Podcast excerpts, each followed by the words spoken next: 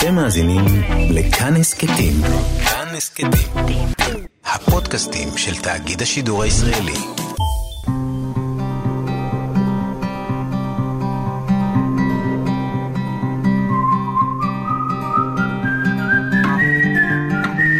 אחת פלוס חמש. אורחים וספרים עם ענת שרון בלייס.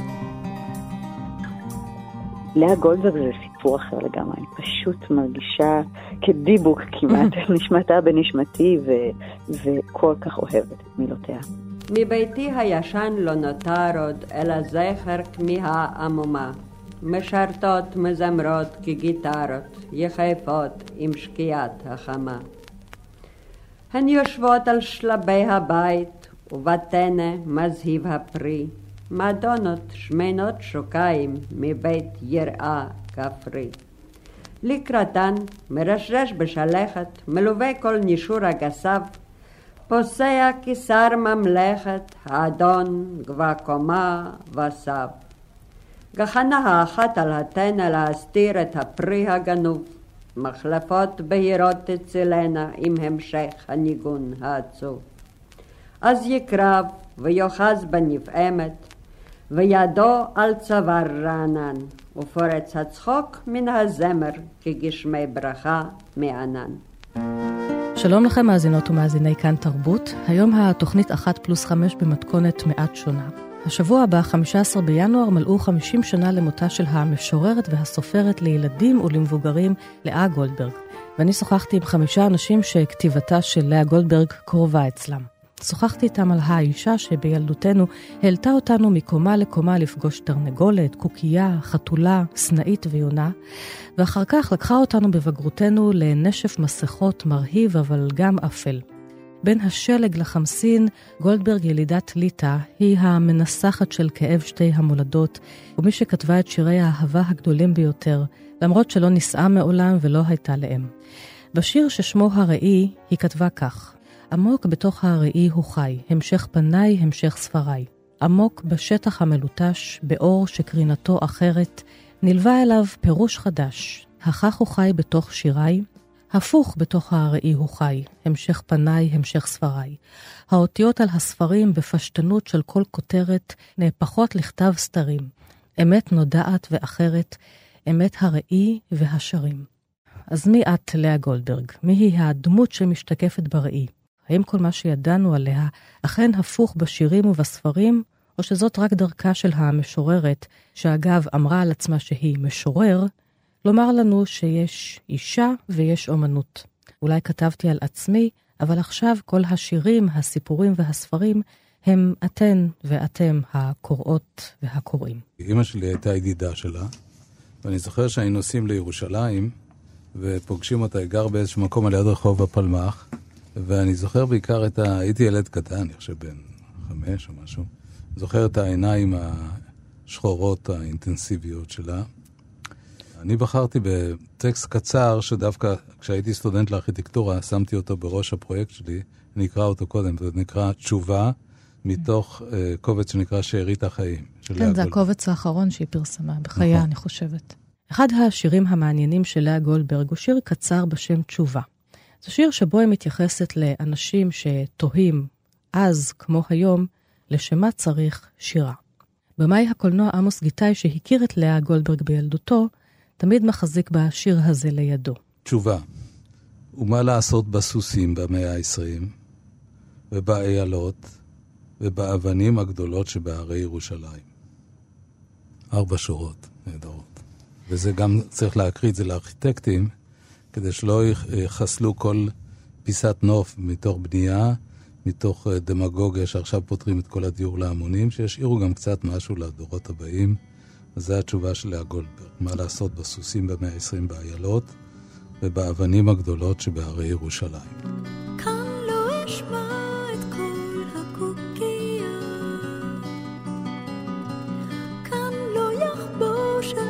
מצנפת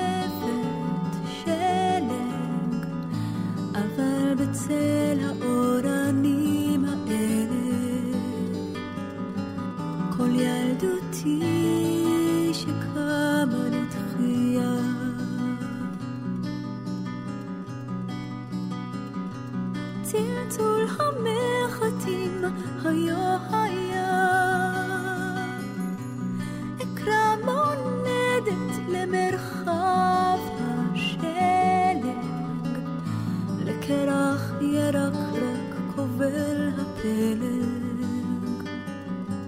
ללשון השיר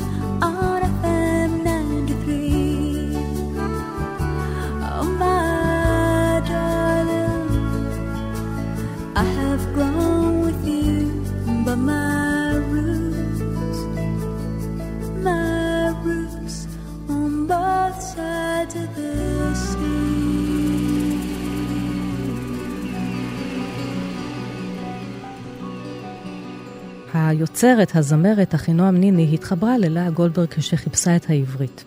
היא נולדה בארץ אבל גדלה בארצות הברית, בשפה האנגלית, וכשחזרה לישראל בגיל 17, היא אספה סביבה ספרי שירה, וביניהם גם את אלה של גולדברג. ואז החל הקסם, שיר אחרי שיר, עד שהיא וגיל דור יצרו אלבום שלם שהוקדש כולו לשיריה של לאה גולדברג, למעט שיר אחד של רחל, ויצא בשנת 1993. לא גדלתי בתוך מערכת החינוך הישראלית וגם העברית לא הייתה שגורה בפי. הכתיבה שלי מגיל צעיר היא באנגלית, קצת בעברית משפת קודש, כי גם חונכתי בישיבה, אבל, אה, אבל פשוט לא הייתי, לא הייתי חשופה לשירה עברית כמעט בכלל, ולא יכולתי לכתוב בשפה העברית, כי לא, העברית לא הייתה חזקה מספיק. כשהגעתי לארץ ורציתי מאוד לש- לכתוב ולהלחין ולשיר בעברית, חיפשתי מילים. קראתי הרבה מאוד שירה, חיפשתי, חיפשתי, עד שהגעתי ללאה גולדברג. כשהגעתי ללאה גול- גולדברג הרגשתי שהרזוננס, זאת אומרת, הפעימה והקשר כל כך עמוק, אני זה, נפעמתי מזה, הרגשתי שאם יכולתי לכתוב בעברית הייתי כותבת בדיוק כך, את, את, את, וכל קשת הרגשות שלה, מההומור עד לעצב, עד לה, לה, להשקפת העולם, עד לה, לה, לחסד, לה, כל כך ריגש אותי, שהתחלתי... התחלתי פשוט להלחין את השירים שלה. הראשון היה שיר בשם אילנות. חשבתי כן. על זה, כי זה בדיוק עושה קשר, השיר אילנות, לזה שאת גם סוג של מהגרת בחזרה אה, לישראל. בדיוק. זה מה שמשך אותי בשיר כן. אילנות, השורה שורשיי בשני נופים שונים. זו הייתה השורה הראשונה שהעיפה לי את המוח, כמו שאומרים, והלחנתי את השיר וגם הוספתי לו איזה, איזה כמה שורות באנגלית בשביל אה, אה, להדגיש שוב את המעבר בין השפות, בין התרבויות. ומכאן זה פשוט זרם כמו מים, שיר אחרי שיר אחרי שיר מופלאים של המשוררת הגדולה הזאת.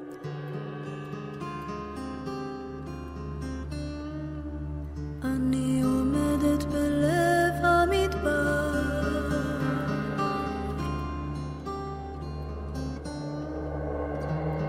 ואין לי אפילו כוכב אחד.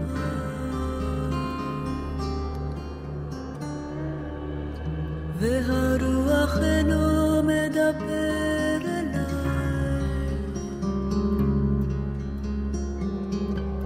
והחול לא ישמור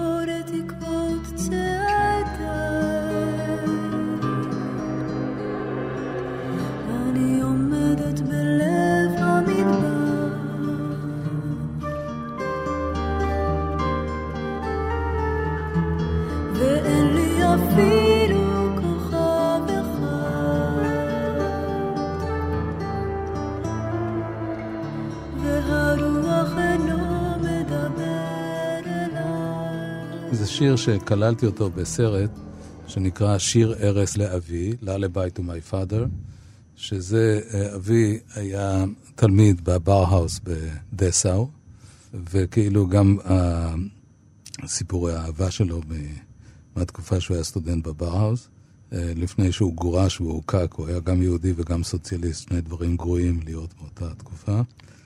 אז טקסט של לאה גולדברג בסרט שיר ערש לאבי. שלושה ימים.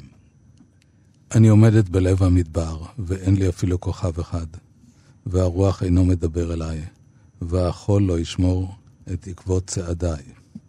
קראתי, ענני, לא ענני. דפקתי, פתח לי, לא פתח. בחוץ היה ערב לוהט וחיוור, הלכתי לדפוק על שער אחר. קראתי ענני, לא ענני. דפקתי, פתח לי, לא פתח. בחוץ היה לילה חונק ועיוור, הלכתי לדפוק על שער אחר. לחשתי, ענני, לא ענני.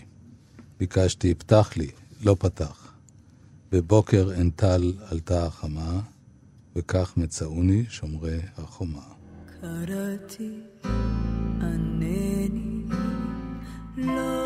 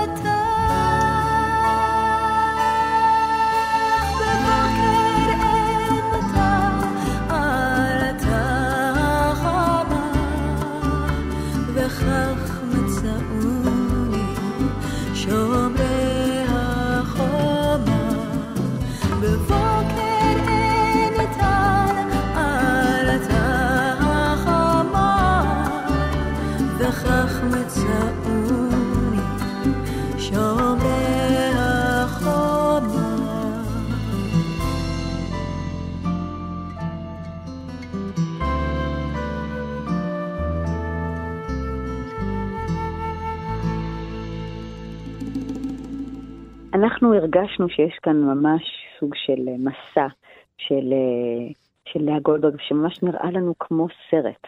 אה, היא עומדת בלב המדבר, ואין לה אפילו כוכב אחד, כמו הפרלוד. בדידות טוטאלית. ממש בדידות טוטאלית וחושך ועלטה. ואז יש את הקריאה במדבר, קראתי, ענני, לא ענני, ו...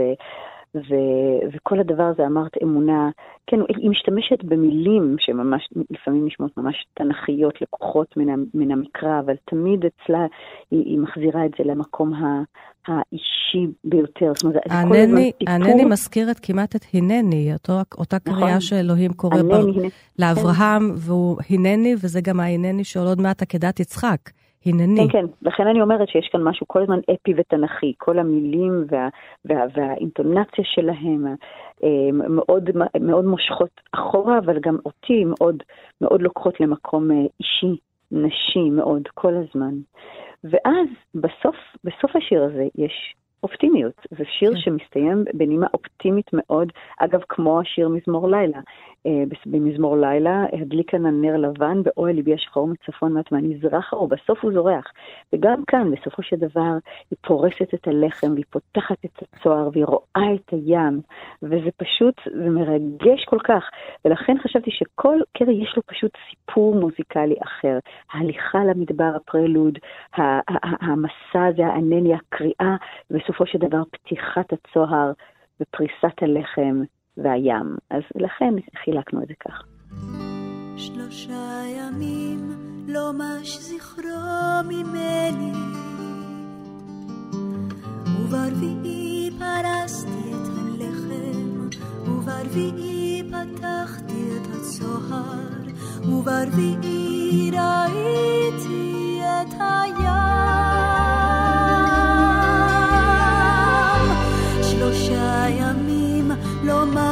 זכרו ממני. וברביעי ידעתי שהים יפה מאוד, ומרחבו כחול, ובמשב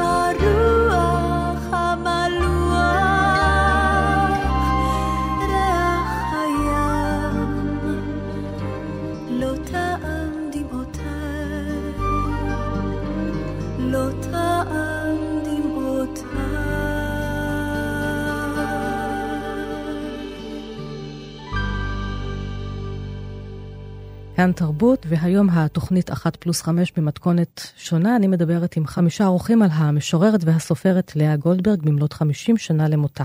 ועכשיו בואו נכיר שני משוררים צעירים שהושפעו ממנה, לא רק מסגנון הכתיבה שהקפיד על חרוז ומשקל, אלא מדברים נוספים שהסתתרו במילים. אחד מהם הוא המשורר יונתן סואן, שספר ביקוריו נקרא לאות, כשם השיר שהקדיש לגיבורה שלו לאה גולדברג. נשמע אותו קורא קטע מן השיר. לאות. עייפות, החדר, הברושים, רק רחוק דקה בסבר המנעול, תבל עתיקה, מושארת לימים כפויי כתיבה, עם עוד הרבה חיטה ומלחמה שנצטרך. אבל העקרוני עכשיו הוא עצם הפתיחות העייפה, אל המעט בתור מעט, ומה שאת לפני הדעיכה המנחמת, אל הכל יודעות של השינה, אחת עם הכיסא והחלון והרעות הרעועה של ההווה, שבו יכול תמיד לחלוף אהוב. הספרים על השולחן כבר מלאים אמת, על פיהם נפתחים כלפי חתול או רוח, ובלבד שיש בו כוח להפוך, אבל הלא כתובים, החבויים בסיב הנשימה, מרחרחים עיוורים את הגשמות, ואצבע מעושנת, מועדים על הגדולה, כמדרגה בדרך לגדול באמת, היות הערב ערב, הירוק פרוס על המתים, והבדידות מוקפת בינתיים מכרים. בלי דמיון, בלי מה שאין מספיק ממנו, רק לעמוד בזה, הקושי הנצחי לתת צורה להבלגה על עושר, ומה שהמאה שלך צריכה לעת זקנה או עוד גלות. לאות, שיר שהקדשת ללאה גולדברג, שמי שמכיר את שירתה מוצא את אה, מילותיה פה וגם את הביוגרפיה, וגם את לאה התנכית עם העיניים הרכות. איך השיר הזה נוצר, התנופה שלו? כי זה שיר אה, מאוד ארוך. המובן העמוק של לכתוב אחריה זה לכתוב בעולם ש... יש פה שירה, אה, כן. ועולם שהשירה אה, דאגה אה, לארגון שלו.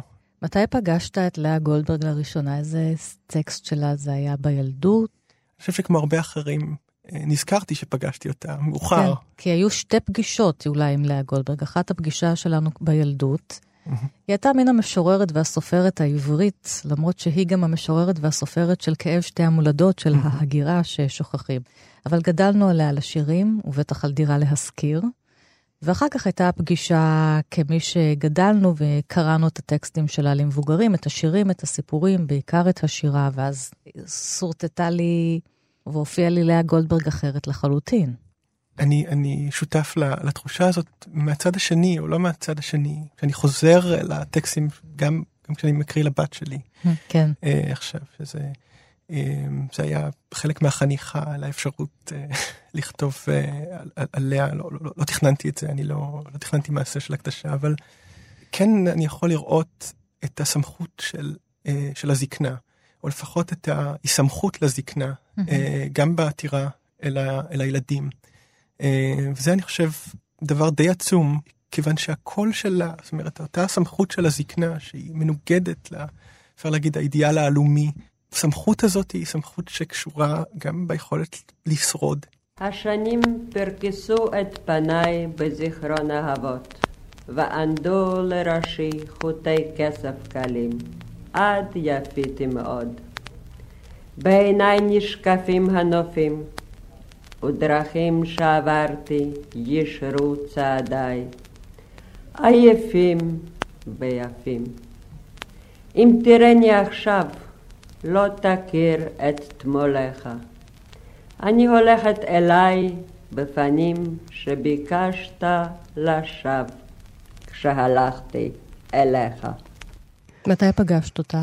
אה, כבר בשנים הראשונות, את עלית לארץ בגיל? בגיל 14, ממש חודש אחרי יום הולדת 14, כי שתינו הגענו מאסכולה דומה ומהערצה לאותם אה, משוררים, בין אם זה אלכסנדר בלוק ובין אם זו אנה אחמטובה. אז, אה, אז אני חושבת ש, שמשם זה... איזושהי התלכדות אה, ראשונית כזאת, היא, היא קרתה בעצם אה, שם. משוררת אחרת שהושפעה מלאה גולדברג היא ריטה קוגן, ילידת סנט פטרסבורג שברוסיה. מי שפרקים בחייה דומים לפרקים בחייה של גולדברג, מספרת על האהבה שלה אליה, ובוחרת לראות את שירי האהבה הנכזבת של גולדברג בדרך אחרת. החלטתי גם ללכת לא על הבדידות ולא על האהבה הנכזבת, אלא להשמיט את המילה נכזבת וללכת על המילה אהבה. גם זה קצת אה, דובר ככה בחוגים הפמיניסטיים, אני לא אזכיר שמות, אבל אחד הסטטוסים שקראתי היום, שהלוואי שכשהם מזכירים את שם של גולדברג, אז אנחנו אה, לא נזכיר את האישה ללא ילדים, ואת האישה הבודדה והכמהה לאהבה, אלא אנחנו נדבר על אה, משהו אחר, ואני חושבת שאצל גולדברג, אמנם כמובן היא, היא מדברת על זה, היא כותבת על זה המון, על תוגת הגברים הזו, אבל אה, דבר ראשון זה, זה הכמיהה, זה האהבה. ואני חושבת שאני מאוד מתחברת אליה דווקא בנקודה הזו, כי כבר אמרתי את זה פעם, שללא ספק אה, שההשראה הגדולה ביותר שלי לכתיבה היא, היא גברים, אה, אהבה. כן. לגברים, אהבת גברים, אה- אהבתם של גברים או אי אהבתם של גברים, אבל היא קודם כל נעוצה במילה אהבה. ולכן בחרתי שיר של, אה, ש, שהוא שיר אהבה.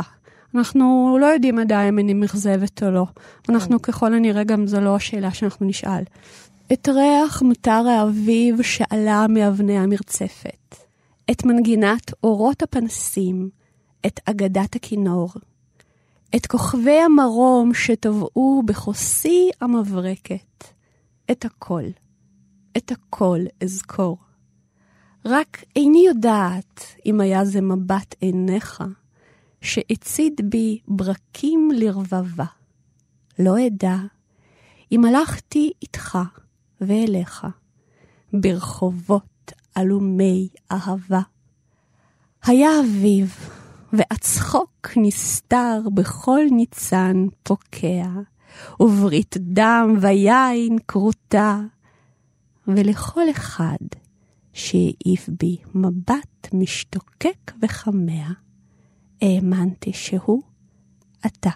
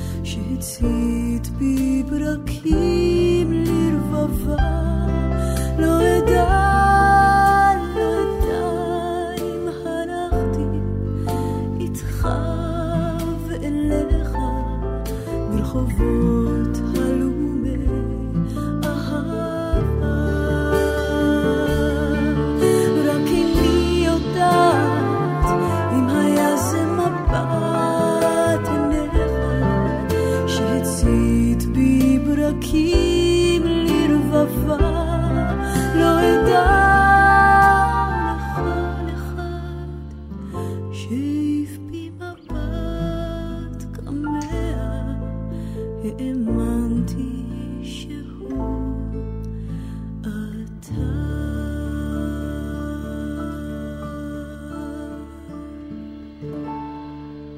אצל לאה השיר של ההתאהבות הוא, העונה שלו היא אביב, אז אה, בשיר שלי ההתאהבות דווקא אה, קרתה ביום של גשם ראשון, שזה מאוד סימבולי, כי אשר גשם ראשון יורד בתל אביב, וברגע אחד ההתאפקות הזאת, הקיצית, הבלתי נגמרת, אה, נמוגה, זה, זה רגע שהוא מאוד מאוד צלול ומאוד פשוט להתאהב ברגע שכזה.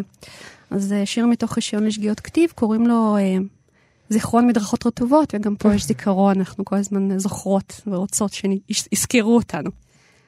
לא יגלה לעולם איך התנשקתי איתך על פרישמן פינת בן יהודה ביום של גשם ראשון.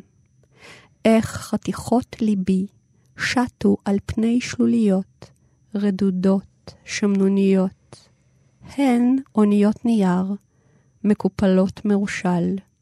הן קוביות מעץ, חלולות, צבעוניות. איך פתאום הרחוב הסתחרר כנגד עיניי, כמו מטריית פסים, עם ידית אדומה.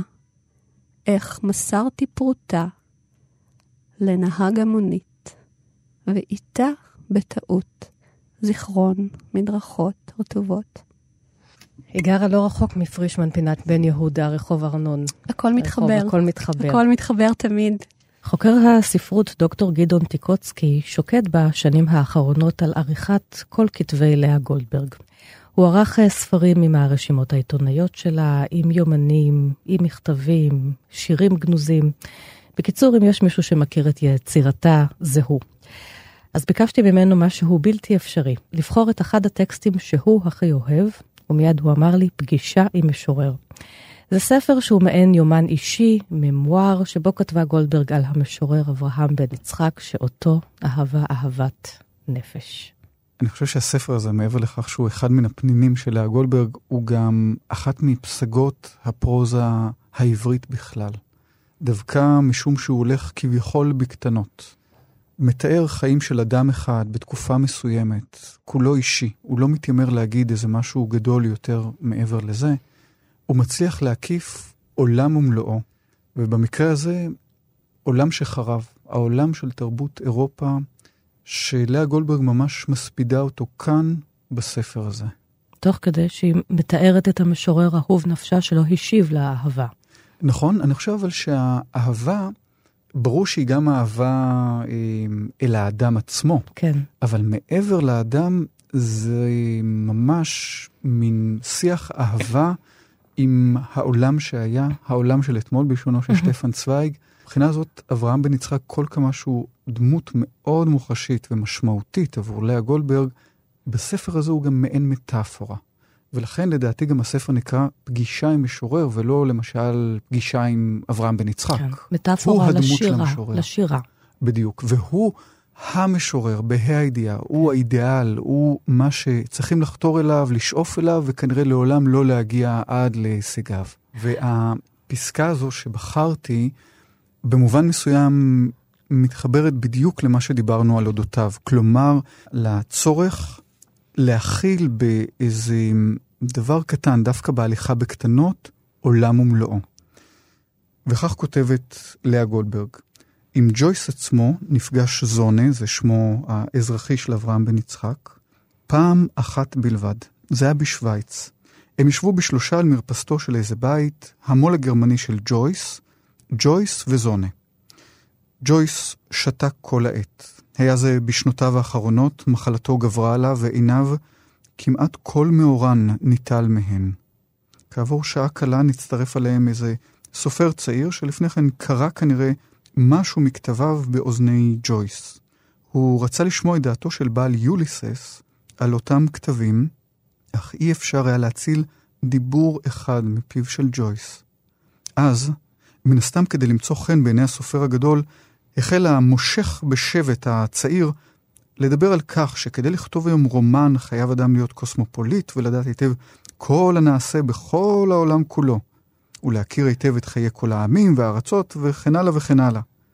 עד שפקעה סבלנותו של ג'ויס, ובלשון נמרצת מאוד העיר, כדי לכתוב רומן בימינו, חייב אדם לדעת היטב מאוד, ובעיקר, את כל הנעשה בעיר מולדתו הקטנה. אנחנו מדברים על ג'יימס ג'ויס כמובן, הסופר. כן. האירי הידוע. ו- ונדמה לי שבקטע הזה אנחנו יכולים לראות איזה גרעין למה שיש ביצירה כולה, כלומר, שאברהם בן יצחק הוא לא רק המשורר בה"א הידיעה, הוא גם האירופי בה"א הידיעה. הוא מי שבזכותו אנחנו, הקוראים בספרות העברית, במעגל הקטן שלנו, יכולים להתחבר אל מופתים, יכולים להתחבר אל העולם הגדול. הוא איזה גשר. אבל יש פה עכשיו גם איזשהו עניין תרבותי, ועניין אתני, ועניין גיאוגרפי, כי היא שולחת את היד שלה, כמו תמיד, גם בכתיבה שלה, את אותה יד של כאב שתי המולדות אל אירופה, שהיא לא מניחה לה, מולדתה, ומצד שני, הוא צריך לדעת, היוצר, את כל שנעשה, נעשה בעירו. היא חיה בתל אביב, לחוף הים התיכון, עם החמסינים, והיא גם זאת שידעה לשלב את שתי התרבויות האלה ביחד בכתיבה שלה. בארץ אהבתי השקט פורח, בארץ אהבתי מחכים לאורח. שבע עלמות, שבע אמהות, שבע כלות בשער. בארץ אהבתי על הצריח דגל, אל ארץ אהבתי יבוא עולה רגל. בשעה טובה, בשעה ברוכה, בשעה משכיחה כל צער. אך מי עיני נשר לו ויראנו, מי לב חכם לו ויכרנו, מי לא יטעה, מי לא ישגה, מי ומי יפתח לו הדלת. אני ישנה וליבי ער, על פני ביתי האורח עובר, והבוקר אור, ובחצר אבן בודדה מתגוללת. אז השיר השני שבחרתי הוא מדבר על אה, נוף אחר. על נוף שלי הוא מאוד מאוד מוכר. הוא עדיין, אה, אם אני חושבת על זה, הוא עדיין אה, אצלי. בתת ועל מודע, זה עדיין הנוף שלי, לצד הנופים האחרים שאימצתי. עוד תזכור כיצד ירד השלג על ראש ההר, וכציפור קפואה לבנת כנף היה ענף אשוח, תלוי בלי נוע בחלל השלג. וגזר עץ שחור בצחור הדרך היה מוטל כמין גבייה מתה, שנשתכחה מלב כל אוהביה, ושלג מאסס עדין כסהו. לאט לאט טבע את תכריכיו, לאט לאט הפך השחור ללובן, ורחמים גדולים היו בטבע. בנוף אחר, ביום שלב וזך, אם תמצאני בודדה בדרך, האם זכור תזכור את יום השלג.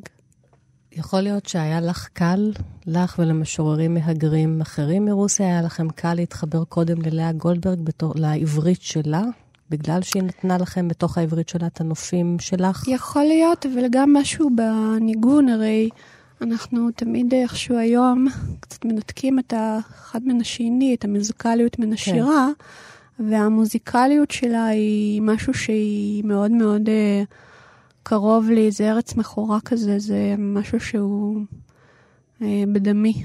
אה, אני חושבת שגם בהיעדר אה, ידע של מילה זו או אחרת, אה, המוזיקליות היא כובשת, וגם אם אתה לא מבין את, ה, את השפה עד הסוף, אתה, היא מוכרת לך, אתה, אתה מתמסר לה.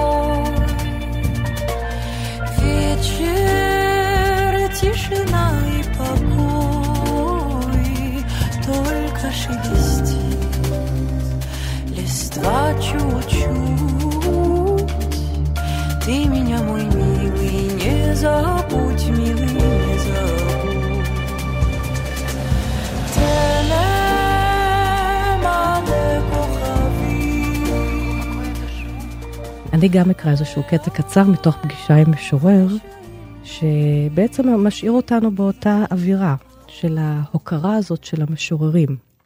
הלכנו לבית קפה זיכל, ומיד בכניסתנו ראיתי את אלזה לסקר שילר יושבת אצל אחד השולחנות. בית הקפה היה כמעט ריק. היא ישבה במקומה הקבוע, אפורה כעטלף, קטנה, אביונה, מכונסת בעצמה. ופתאום גדלה בשבעתיים הרגשת האשמה. העניות הנוראה הזאת, הבדידות המטורפת הזאת של המשוררת הגדולה. האם לא הייתי גם אני, אומרת לאה, חייבת להיות דלה, גלמודה וכמעט מנודה כמוה? אילולא עשיתי שקר בנפשי כל הימים, אילולא חטאתי לאמת, לטוהר, לשירה. איזה אומץ, היא אומרת. מי, מי זה המשורר, מי זאת המשוררת האמיתית? אלזה לסקר שילר או אני? אני מדלגת כאן, והיא אומרת, ידעתי שעליי לעשות משהו למענה. וברגע ההוא נכנס נער קטן לבית הקפה, ועל הטס נשא סיגליות למכירה. קניתי מהילד צרור סיגליות, ובצעדים לא בטוחים, בהרגשה שפניי לוהטות מחמת התרגשות ובושה, כפני ילדה מבית ספר, ניגשתי אל אלזה לסקר שילר, והושטתי לה את הסיגליות. היא הרימה את ראשה רק מעט, ומבטה חלף על פניי כעל פני איזה חפץ מטריד. זה בשבילך, אמרתי לה. קולה הנמוך הבא כמעבר לעולם הזה, אך ספוג איזו איבה סתומה נזף בי. מה את רוצה ממני? זה בשבילך, חזרתי על דבריי. ושוב היא אמרה ביתר תרעומת, מה את רוצה ממני? ואני פטפטתי בשפה רפה, אני אוהבת את שירייך.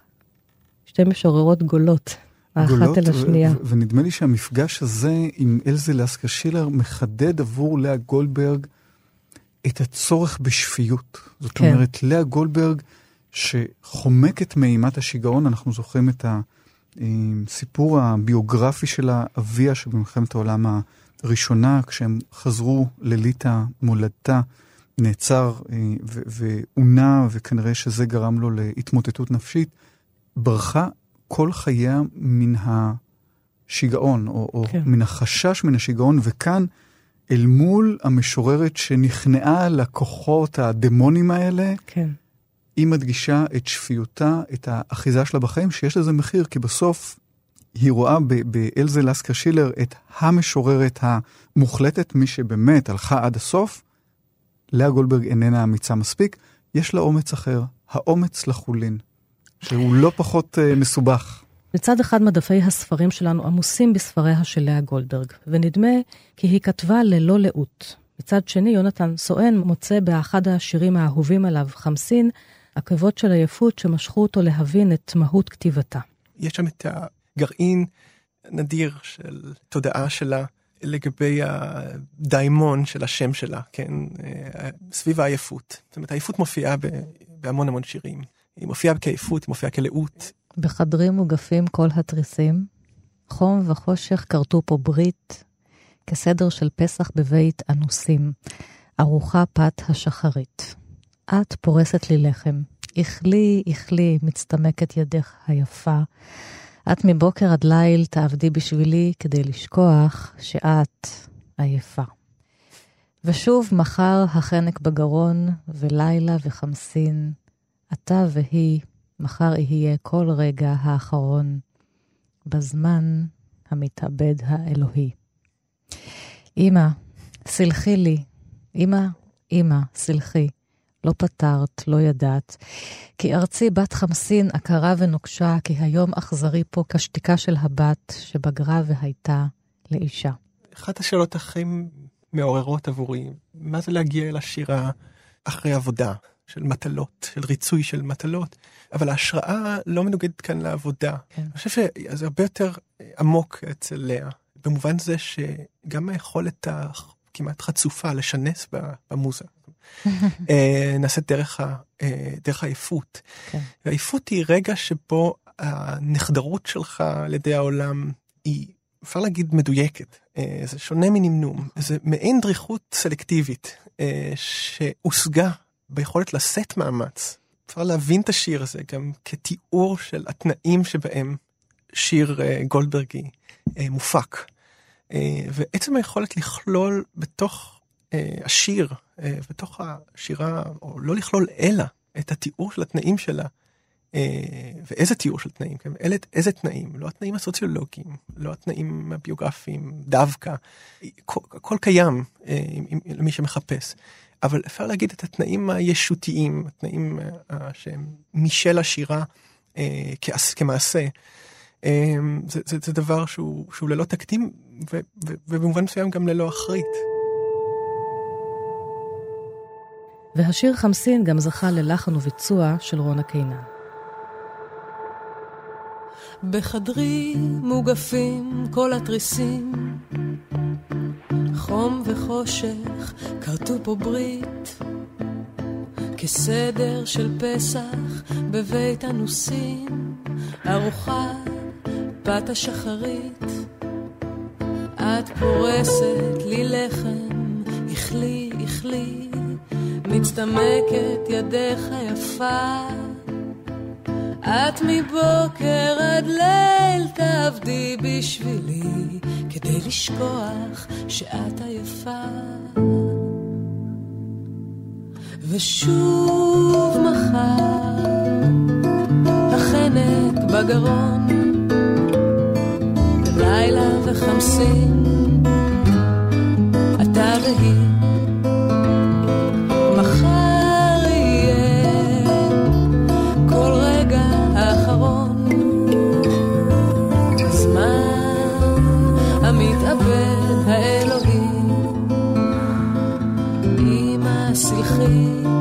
פתרת, לא ידעת, כי ארצי בת חמסין, עקרה ונוקשה, כי היום אכזרי פה, כשתיקה של הבת, שבגרה והייתה לאישה. ושוב מחר, החנק בגרון, לילה וחמסין,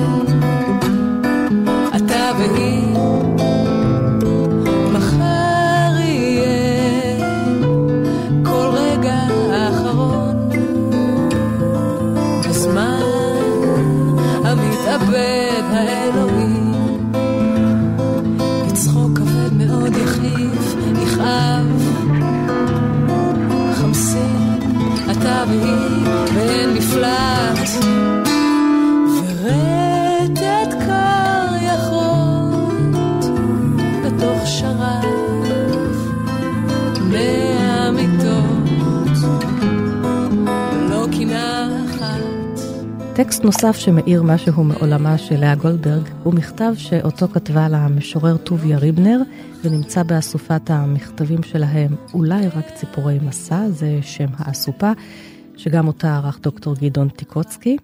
טוביה היקר, אינני יודעת אם חשת אי פעם הרגשה מוזרה זו, שהזמן חולף מעליך בלי לשתף פעולה איתך.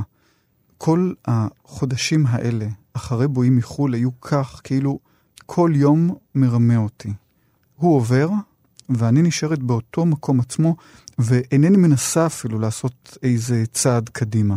על שולחן הכתיבה שלי נצטברו מכתבים, כתבי יד, ספרים, והכל היה שייך לאיזה עבר שאיננו רוצה להסתיים, כאילו בכל מקום שמו שלוש נקודות. זה סימן ההפסק הבלתי הוגן של המאה הקודמת, ולא בהמשך. היו גם כמובן כמה דברים אובייקטיביים. אמא הייתה חולה כמה שבועות, שפעת, אסתמה. עבודתי באוניברסיטה הייתה בלתי מסודרת מטעמים שלא היו תלויים בי. הוסיפו לי כהנה וכהנה הרצאות מחוץ למסגרת הקבועה עם יובל טולסטוי על ראשי. אך לאמיתו של דבר, יכול אדם להתגבר על כל אלה ולכתוב לפחות מכתב ברכה לחבר, להולדת בנו, ולעשות עוד כמה דברים. אך אני הפעם לא יכולתי, וחייתי באיזו סטגנציה נפשית, אשר כל יום ויום היה אומר לי ביתר בהירות שאין מוצא ממנה. טוביה, איש שידע הרבה טרגדיות בחייו, כותב לה מכתבים מלאי חיות ושמחה. ולאה תמיד עונה לו מאיזה מצב של עייפות, הלאות הזאת כמו השם שלה. העייפות, אני חושב שבשנים האלה היא נובעת פשוט מעומס המשימות בשנים האלה, שהסתברו כעשור האחרון לחייה. היא מרגישה עייפה מאוד, היא סובלת ממיחושים שונים, ממחלות שונות, ויש משהו בלאות הזאת שפשוט מכריע אותה, עוד לפני שבאמת המחלה האחרונה, סרטן השד, הכריע אותה. נדמה לי שזה העומס שהוטל עליה באוניברסיטה, אה, היותה במקביל גם עורכת בספריית פועלים. הצטברו אצלה הרבה מאוד משימות, והיא הרגישה שזה אמ, גוזל ממנה בעיקר זמן יצירה, שהיה הזמן היקר ביותר עבורה. ובכל זאת היא אחת היוצרות שהעמידו הכי הרבה ספרים בספרות העברית, לילדים ולמבוגרים. ועד היום היא משפיעה, זאת אומרת, היא לא נעלמה, היא לא נמחקה עד היום. ילדים קוראים אותה, אתה ואני קראנו אותה כשהיינו קטנים, והילד שלי קראתי לו אותה, והוא קורא אותה. אני חושב שחלק מזה נובע ממה שבשעתו גונה אה, כפשטות השפה שלה. אם אנחנו קוראים אותה לעומת אה, השירים של שלונסקי, של אלתרמן, אורי צבי ואחרים, השפה שלה כאילו שקופה.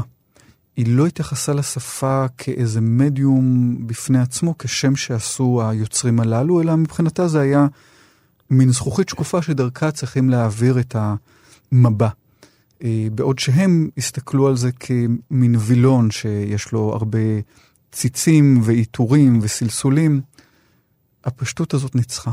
אה, והיא שכל פשטות כך... פשטות שאינה פשטנית. פשטות שאיננה פשטנית, פשטות שמבעדה יש מורכבות.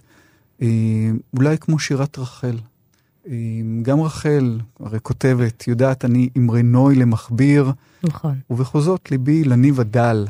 והניב הדל מדבר אלינו, זה לא רק בהיבט הלשוני גריידה, אלא גם בהיבט התוכני. עמדה זהה גם בתוכן של איזו צניעות, חוסר יומרה. בסופו של דבר, הספר שיצא מידיו של הסופר, נעשה לקניינו של הקורא ושל, מפרש, ושל המפרש, ומה שאפשר להוציא מתוך ספר, לא פחות מזה אפשר להכניס לתוכו. בסוף אתה כותב את עצמך במיליון וריאציות, אתה פשוט משורר וסופר, יש לו את ה... ואומן, אני חושבת, יש לו את היכולת כמעט סקיצופרנית, להכיל בתוך נשמתו ובתוך כאבו וגעגועיו ואהבתו אין סוף דמויות, אין סוף וריאציות של ההוויה האנושית, והוא פשוט מחזיר אותם אלינו במילים, בתנועה, בשירה, כל כך יפה ומרגש. ואם הייתי צריכה ממך לסיום, שיר אחד מכל שירתה של לאה גולדברג? זאת שאלה לא הוגנת, ונדמה לי שהתשובה עליה גם מתחדשת אה, מדי בוקר, כי. בכל יום שיר אחר של לאה גולדברג, יצירה אחרת של לאה גולדברג, מתאימה לנו יותר. אה, אני אבחר אולי דווקא בשיר שנקשר לאברהם בן יצחק. לשיר הזה יש הדהוד גם בפגישה עם משורר, כאשר היא כותבת על איזה רגע של אולי פרידה בין השניים. הלא ידענו להקיץ ביחד, ולא הפריד בינינו החלום, פקחנו את עינינו אל היום צמודי גופות, בלי משטמה ופחד. הלילה לא קרה בינינו תהום, גשרנו גשר בין היום ואמש, ולא בייש אותנו אור השמש, ואחדותנו טהרה ותום. איכה אירע אפוא, כי יום אחד השכמנו נכלמים, זרים מדעת.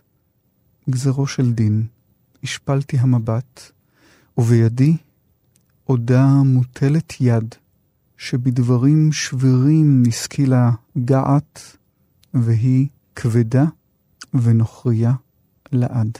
את כל הכוכבים תאמן, את הסהר רטב בשחור, מצפון ועד תימן אין קרן אור. את כל הכוכבים תאמן, את הסהר רטב בשחור, מצפון ועד תימן אין קרן אור.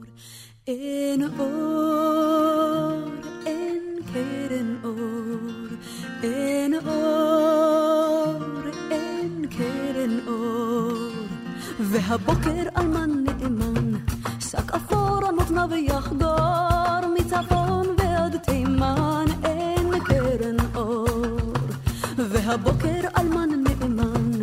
سقف رمضنا بأحجار